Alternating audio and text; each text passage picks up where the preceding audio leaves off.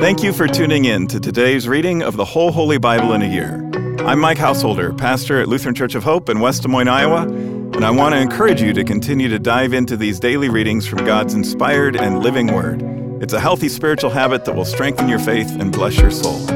Let's start with today's reading from the New Testament, read to you by a member of our church from the New Living Translation. Acts chapter 10. In Caesarea there lived a Roman army officer named Cornelius, who was a captain of the Italian regiment. He was a devout, God fearing man, as was everyone in his household. He gave generously to the poor and prayed regularly to God. One afternoon, about three o'clock, he had a vision in which he saw an angel of God coming toward him. Cornelius, the angel said. Cornelius stared at him in terror. What is it, sir? he asked the angel. And the angel replied, Your prayers and gifts to the poor have been received by God as an offering. Now send some men to Joppa and summon a man named Simon Peter. He is staying with Simon, a tanner who lives near the seashore. As soon as the angel was gone, Cornelius called two of his household servants and a devout soldier, one of his personal attendants. He told them what had happened and sent them off to Joppa. The next day, as Cornelius's messengers were nearing the town, Peter went up on the flat roof to pray. It was about noon, and he was hungry. But while a meal was being prepared, he fell into a trance. He saw the sky open, and something like a large sheet was let down by its four corners. In the sheet were all sorts of animals, reptiles, and birds. Then a voice said to him, Get up, Peter, kill and eat them. No, Lord, Peter declared. I have never eaten anything that our Jewish laws have declared impure and unclean. But the voice spoke again Do not call something unclean if God has made it clean. The same vision was repeated three times. Then the sheet was suddenly pulled up to heaven. Peter was perplexed. What could the vision mean? Just then, the men sent by Cornelius found Simon's home. Standing outside the gate, they asked if a man named Simon Peter was staying there. Meanwhile, as Peter was puzzling over the vision, the Holy Spirit said to him, Three men have come looking for you. Get up, go downstairs, and go with them without hesitation. Don't worry, for I have sent them. So Peter went down and said, I am the man you're looking for. Why have you come? They said, We were sent by Cornelius, a Roman officer. He is a devout and God fearing man, well respected by all the Jews. A holy angel instructed him to summon you to his house so that he can hear your message. So Peter invited the men to stay for the night.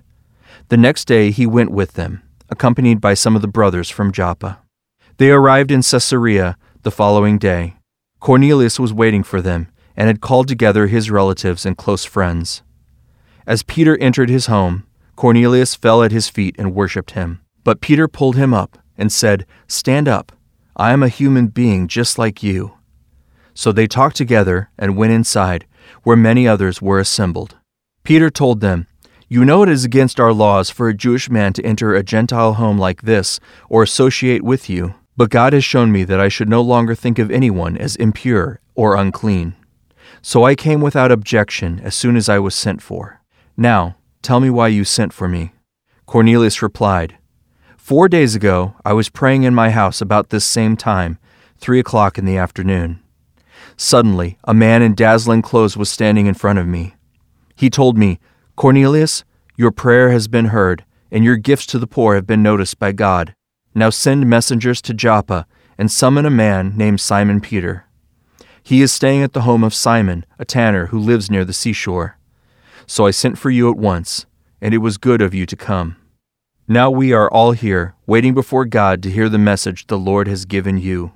Then Peter replied, I see very clearly that God shows no favoritism. In every nation, he accepts those who fear him and do what is right. This is the message of good news for the people of Israel that there is peace with God through Jesus Christ, who is Lord of all.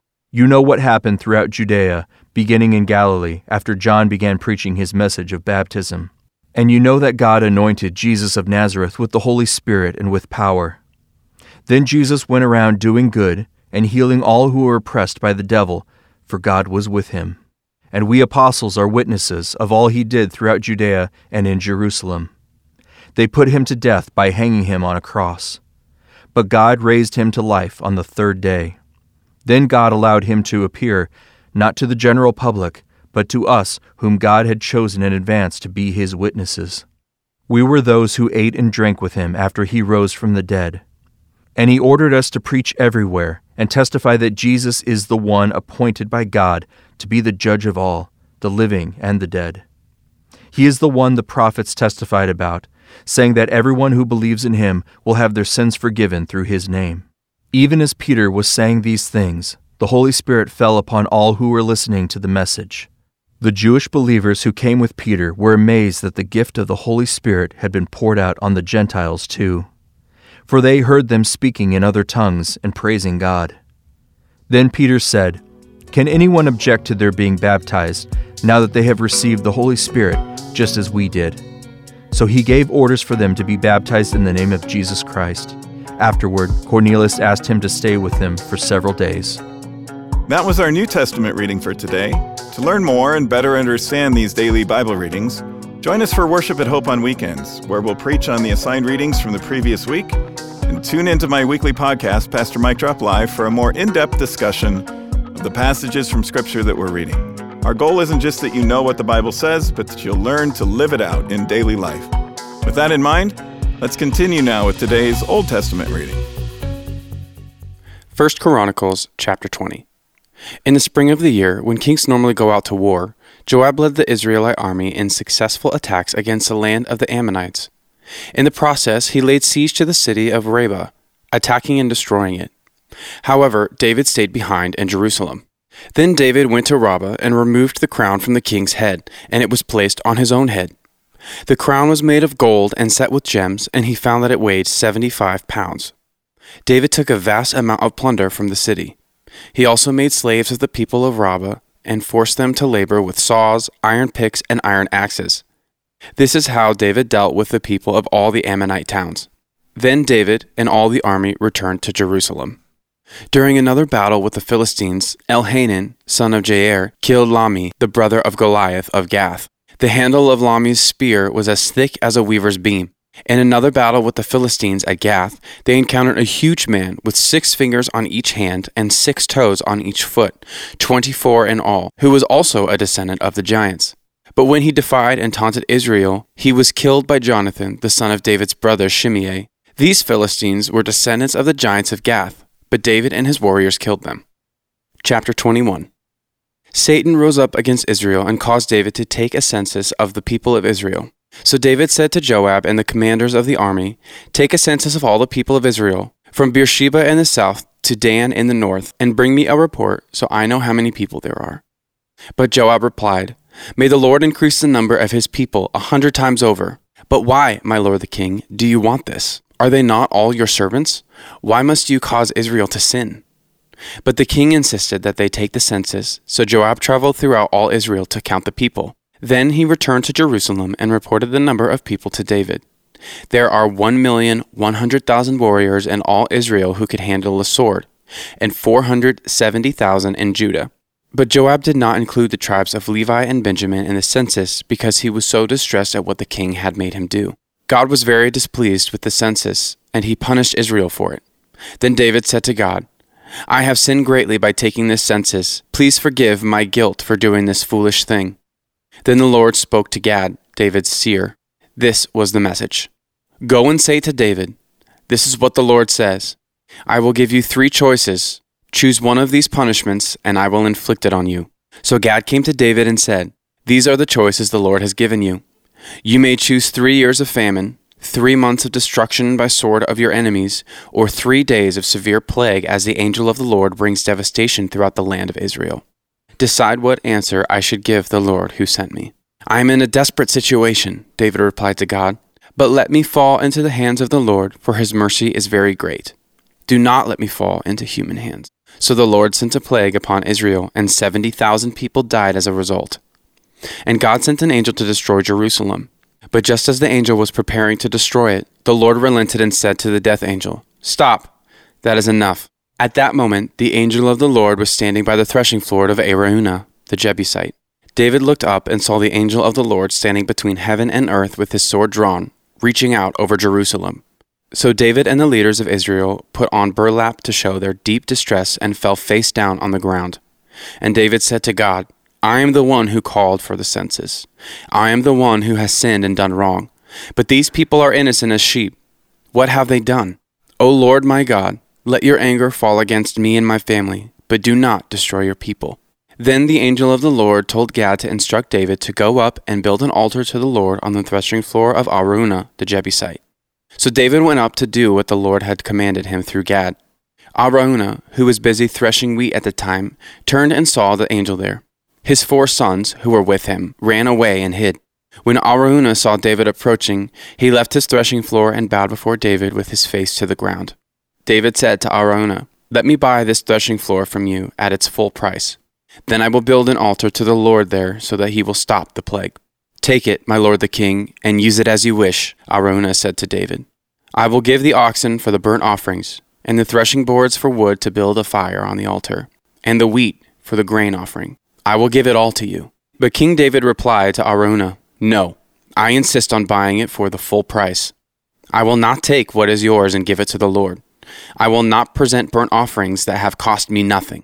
So David gave six hundred pieces of gold in payment for the threshing floor.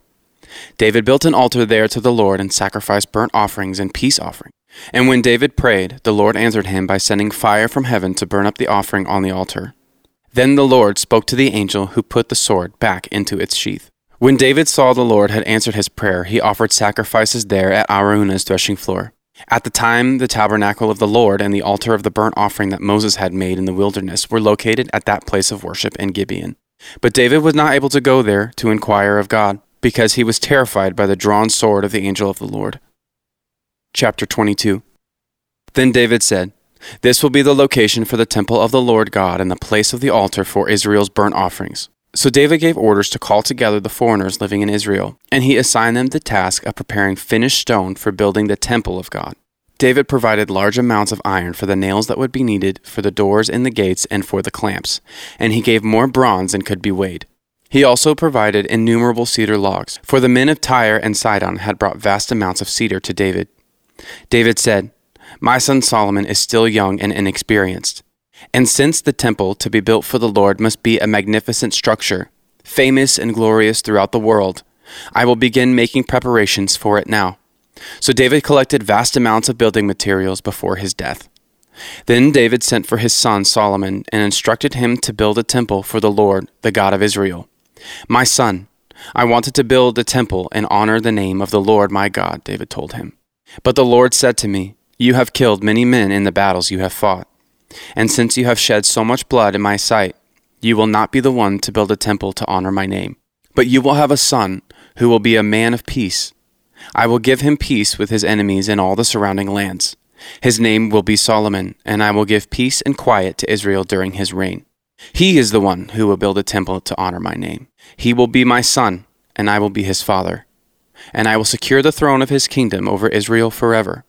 Now, my son, may the Lord be with you and give you success as you follow his directions in building the temple of the Lord your God. And may the Lord give you wisdom and understanding, that you may obey the law of the Lord your God as you rule over Israel. For you will be successful if you carefully obey the decrees and regulations that the Lord gave to Israel through Moses. Be strong and courageous. Do not be afraid or lose heart. I have worked hard to provide materials for building the temple of the Lord. Nearly 4,000 tons of gold, 40,000 tons of silver, and so much iron and bronze it cannot be weighed. I have also gathered timber and stone for the walls, though you may need to add more. You have a large number of skilled stonemen and carpenters and craftsmen of every kind. You have expert goldsmiths and silversmiths and workers of bronze and iron. Now begin the work, and may the Lord be with you. Then David ordered all the leaders of Israel to assist Solomon in this project. The Lord your God is with you, he declared. He has given you peace with surrounding nations. He has handed them over to me, and they now are subject to the Lord and his people. Now seek the Lord your God with all your heart and soul. Build the sanctuary of the Lord God, so that you can bring the ark of the Lord's covenant and the holy vessels of God into the temple built to honor the Lord's name. That concludes today's readings. Thanks again for tuning in and taking this journey with us through the whole Holy Bible in a year. To more easily find this daily Bible reading podcast, hit the subscribe button. On behalf of all our Bible readers and the whole podcast crew here at Hope, I'm Mike Housholder. Tune in again tomorrow, and I hope to see you at Hope for worship this weekend.